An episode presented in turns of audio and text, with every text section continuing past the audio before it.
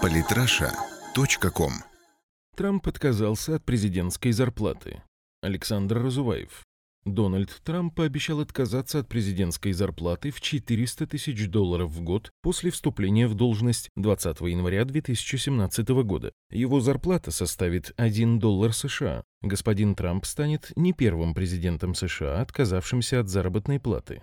Ранее так поступил 31-й президент США республиканец Герберт Гувер, был хозяином Белого дома с 1929 по 1933 годы, и 35-й президент США демократ Джон Кеннеди 1961-63 годы. Состояние Трампа сократилось за год на 800 миллионов долларов, с 4,5 миллиардов в прошлом году до 3,7 миллиардов долларов в настоящее время. Главная причина этого ослабления рынка недвижимости в США, особенно офисной и ритейла в Нью-Йорке. Обычно символическую зарплату на руководящих должностях себе назначают основные акционеры частных компаний. Логика здесь достаточно проста. Основной доход основные акционеры компании имеют с дивидендов и роста капитализации своих долей. Данная практика широко распределена в деловом мире. Возможно, господин Трамп полагает, что он не последний акционер в открытом акционерном обществе Соединенные Штаты Америки и надеется, что экономический успех его страны автоматически приведет к росту его личного состояния.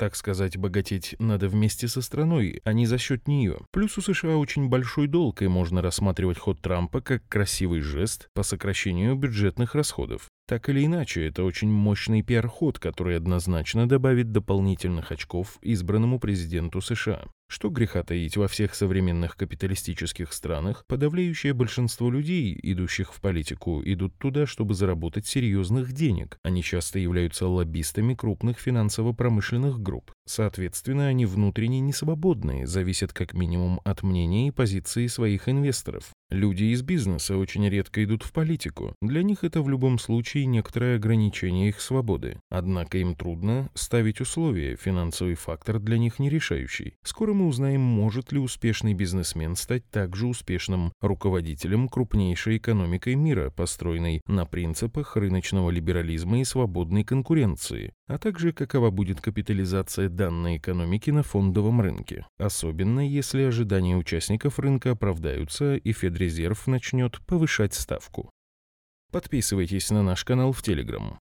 Самые интересные статьи о политике и не только. Читайте и слушайте каждый день на сайте polytrasha.com.